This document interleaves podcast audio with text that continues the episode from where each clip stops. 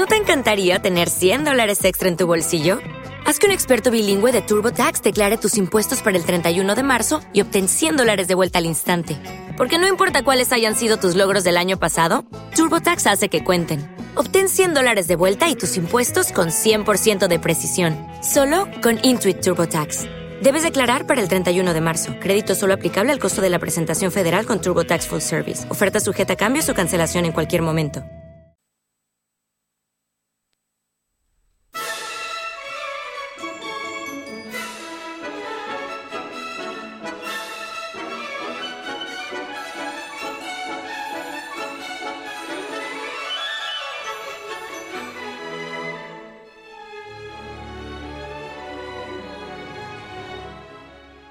Buenos días desde Londres, una semana más. Sed todos y todas bienvenidos a esta nueva edición de Una cosa rara.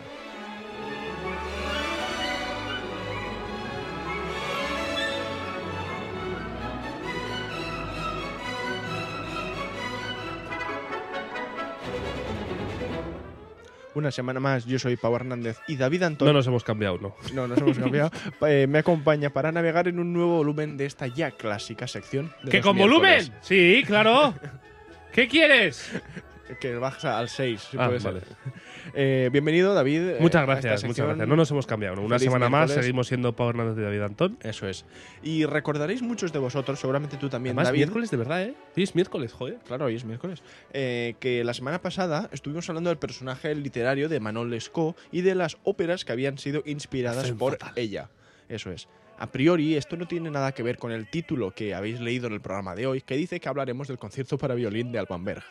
Os pido que me deis unos minutos para relacionar estas dos cosas. Por un lado, el personaje de Manon Lescaut y, por otro, una de las obras más famosas del compositor de la Segunda Escuela de Viena, Alban Berg. Si hay alguien que ya lo sabe, le ruego que no se lo cuente a nadie, porque si no me fastidia la sección a mí y a todos los oyentes que no conozcan esta historia. Dicho esto, vamos a trasladaros al 9 de marzo de 1902 para arrancar y conocer a los primeros protagonistas de este enrevesado relato.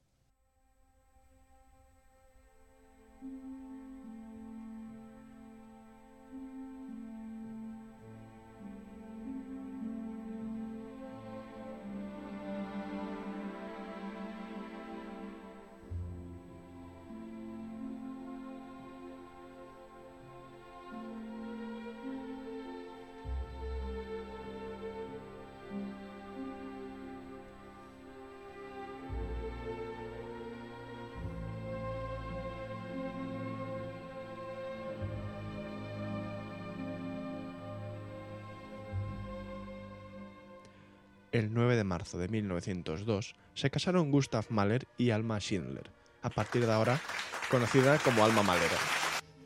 Como Alma Mahler, gracias.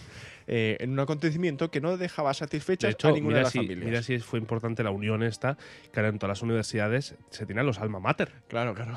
El recuerdo de esto, sí. Decimos que ninguna de las dos familias de los novios quedó satisfecha por el enlace. La familia de Gustav Mahler desconfiaba de ella, que era 19 años más joven que él, y creían que a Alma le gustaban demasiado recibir los cumplidos de otros hombres. Por su parte, Max Burghardt, un hombre convertido en una especie de figura paterna para ella después de la muerte de su padre, pensaba que Gustav era un raquítico y degenerado judío que no merecía unirse a una mujer de tan buena familia como Alma. No olvidemos que el padre de ella, Emil Schindler, fue un importante de la lista. En realidad no, pero da igual. Fue un importante pintor en la Austria a finales del siglo XIX, por eso era de tan buena familia, porque era familia de artistas. El caso es que de cualquier manera se casaron y tuvieron dos hijas. La mayor, llamada María, murió a los 5 años por difteria, como David nos ha contado en muchas ocasiones, ¿no? Siendo uno de esos golpes del destino que Mahler sufrió después de la Sexta Sinfonía. Me he puesto cómodo. Ya te veo, te veo muy cómodo hoy. Se me baja la silla, entonces ya me he dado por vencido. No fue ese el único problema que sufrió el matrimonio Mahler, ya que todo parece indicar que Gustav no le dio ninguna importancia a la carrera de Alma como compositora y la empujó a abandonar el camino de la composición musical. La muerte de su hija de 5 años siguió acentuando el pesar de Alma, que encontró en el arquitecto Walter Gropius un amante que la ayudaba a seguir adelante.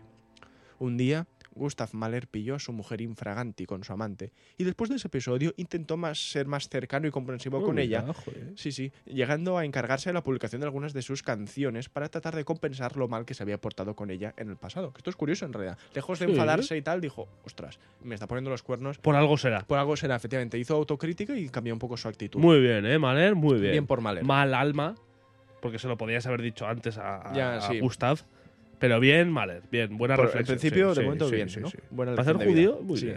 Desgraciadamente, poco después de esta reconciliación de la pareja, Gustav Mahler falleció y dejó viuda a Alma, que sin embargo no tardó en retomar su relación con Walter Gropius, y de hecho, aunque él estaba de servicio militar participando en la Primera Guerra Mundial, consiguieron casarse en 1915 y tuvieron una hija.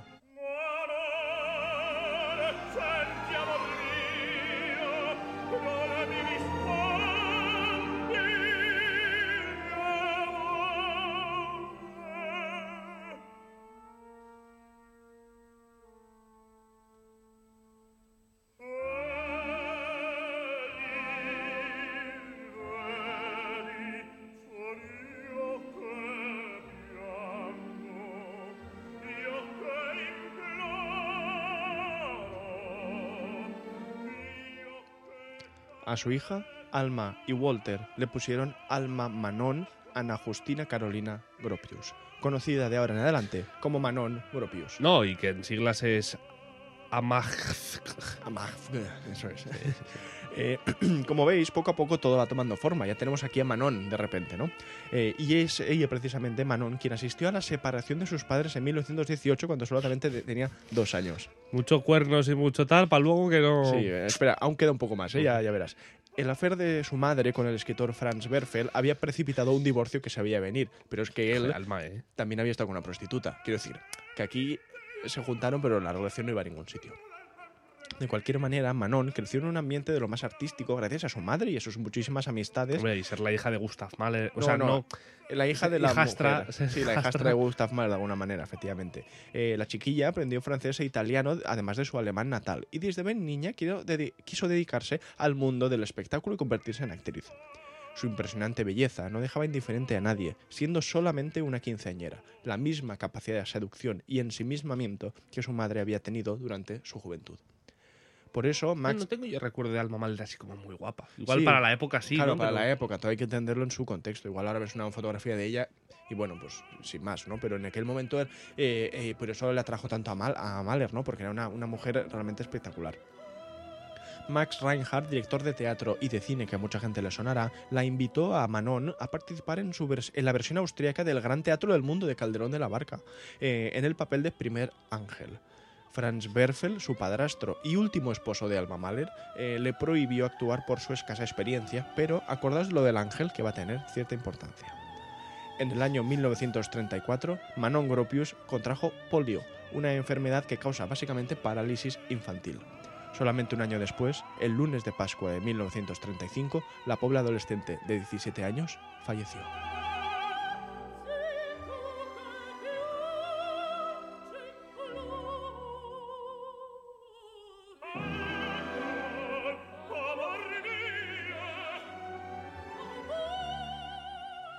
Al funeral, al que no asistió Alma Mahler, su madre, acudió el compositor vienés Alban Berg, amigo de la familia y que la consideraba como una hija.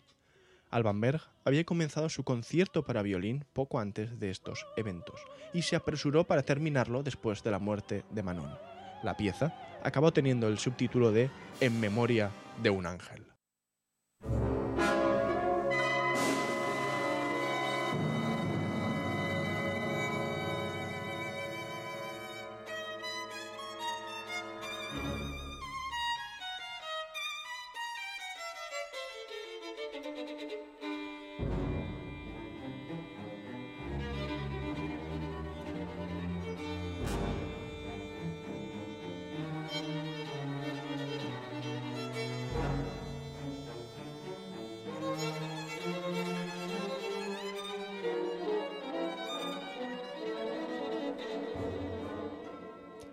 Como veis, esta es la relación de la que hablábamos al principio. Y es que la composición de esta... Cogida con pinzas... No. La relación no, pero la historia, joder.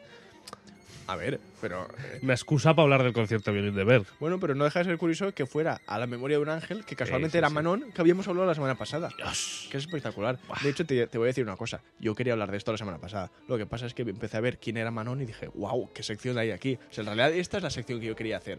Lo que pasa pero es que si no has hecho todavía ninguna sección, simplemente has unido conceptos. He contado la historia. Es lo que quería hacer hoy. Tú lo que quieres, en un último fin, es hablar del concierto para violín de Berg. Bueno, eso lo vamos a ver poco a poco, ¿vale?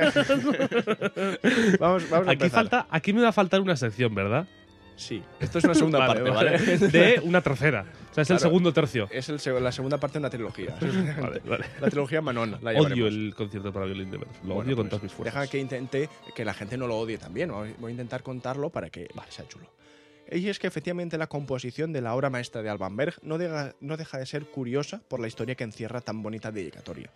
Sin embargo, la cosa no termina aquí. Los amantes de la música de Berg, si es que los hay, no hay muchísimos, porque es una música muy bonita la de él, sabrán que otra de sus composiciones, la ópera Lulu, no llegó a ser terminada por su autor. La razón es precisamente este concierto para violín que lo mantuvo apartado de la ópera durante el año 1935, dedicado casi en su totalidad a la obra para Manon Gropius. Al poco de terminar el concierto, recibió la picadura de un insecto que permanece en el anonimato. La mosca gay, ¿no? Que decía. La mosca gay o algo así. Y que le causó al pobre Alban Berg una tremenda complicación, una cosa llamada absceso, que yo no sabía lo que era, que terminó con su vida el día 24 de diciembre de 1935 a los 50 años. Dejando sitio para ti, ¿eh, Pau? Dejándome sitio a mí, efectivamente. Pese a que los dos primeros actos de Lulu estaban terminados, la ópera quedó inconclusa y el concierto para violín ni siquiera se había estrenado o publicado. Un final abrupto en la vida de un compositor genial. Por su parte, el concierto para violín fue estrenado en el año 1936. Sorprendente dato. Sí, en el Palau de la Música de Barcelona por el violista Luis Krasner. El Palau de la Música de Barcelona, ¿eh? Sí, ni más ni menos. Una obra como esta fue estrenada en Barcelona. Luis Krasner fue... ¿Con la orquesta del Palau? No, ahora te lo cuento. Ah. Fue el violista que lo estrenó... ¿El Palau tiene orquesta? Sí, ¿no? Liceu, ¿no? Imagino, sí. Sí, alguna orquesta tendrá, sí, seguro. Fue el profesor Krasner, sí, había encargado la obra a Berg en un principio, o sea que en realidad es por culpa de este tío que Berg se murió y toda la sección de él, o sea que echáis la culpa a Luis Krasner. Si él lo hubiese encargado el concierto para violín, no era Berg, era Krasner. Eso es. En la capital catalana, apenas 3 meses antes del estallido de la Guerra Civil, se celebró la 14ª o 14ª edición del Festival de la Sociedad Internacional para la Música Contemporánea. Y la orquesta Pau Casals, dirigida por Hermann Scherchen, fue la encargada de estrenar la última obra completada por Alban Berg. El otro día, el jueves, fue el aniversario de un premio que le dieron a Pau Casals, ahora la orquesta Pau Casals, claro, la orquesta Pau Casals, sí, en el Palau de la Música de Barcelona, es que capital de Cataluña. Claro, es muy curioso todo esto. Hablaremos, yo creo, otro día, porque nos estamos quedando sin tiempo, del concierto de Alban Berg, aunque desde un punto de vista musical, en esa tercera parte que ya anunciábamos antes. Pero de momento nos despediremos escuchando la primera sección del primer movimiento del concierto. Si queréis, para que lo entendáis, porque es una obra, al final es una obra dodecafónica, aunque es muy bonita, es dodecafónica, y para que la gente tenga un poco de idea de lo que está sucediendo, quiero guiarla. Ahora te lo explico, David, no te preocupes. Me pones una cara, ahora te lo explicaré. Os quiero guiar, ¿de acuerdo? Se va a escuchar al principio unos arpegios. ¿De acuerdo? Vale, no lo vas a explicar durante la obra. No, lo voy a decir ahora. Ah, vale. Lo voy a decir ahora. No vamos a escuchar los 12 minutos. No, señor, lo pararemos al minuto 4. Ah, vale. Al principio de la pieza vais a escuchar unos arpegios que llevan el violín y otros instrumentos de la orquesta, que se supone que es la respiración de Manon, que es como inhala y como pues, suelta el aire cuando está enferma, ¿no? Después los contrabajos cogen una melodía, que es una melodía absolutamente dodecafónica. El violín se vuelve loco, empieza a hacer barbaridades y tal, hasta que coge esa melodía lenta del contrabajo y ya prepara, digamos, el ambiente para una nueva sección, que es un alegreto, que empieza justo después. Dicho esto, voy a despedir el programa de hoy. Adiós. Escuchando, adiós, el primer movimiento, el concierto para violín de Alban Berg, la primera sección dentro de ese movimiento. Y nos vamos a escuchar mañana en Los Tiempos que Corren y el viernes en Jazz Viernes. Muchas gracias, David, por haber estado aquí. Hombre, a ti. Gracias a toda la audiencia por haber escuchado esta historia. Dame la Manon, venga. Nos estrechamos la mano. Y, la Manon. Y repito que la historia del concierto para violín de Berg volverá, porque quedan muchas cosas que decir y realmente son todas increíbles y formidables. Iba a hacer un chiste sobre el estreñimiento, pero no me sale. Bueno, dicho esto, vamos a escuchar la obra que decíamos, la primera sección del primer movimiento del concierto para violín de Alban Berg. Espero que os guste en esta versión de Gidon Kremer con la orquesta de la radio de Baviera Uf, salvada por... Y el director no me acuerdo. ¿Quién lo dirigía? Ser Colin Davis. Ah, Colin Davis, es verdad, Colin Davis. Espero que la disfrutéis y nada, hasta mañana y eso, a pasarlo bien. Adiós.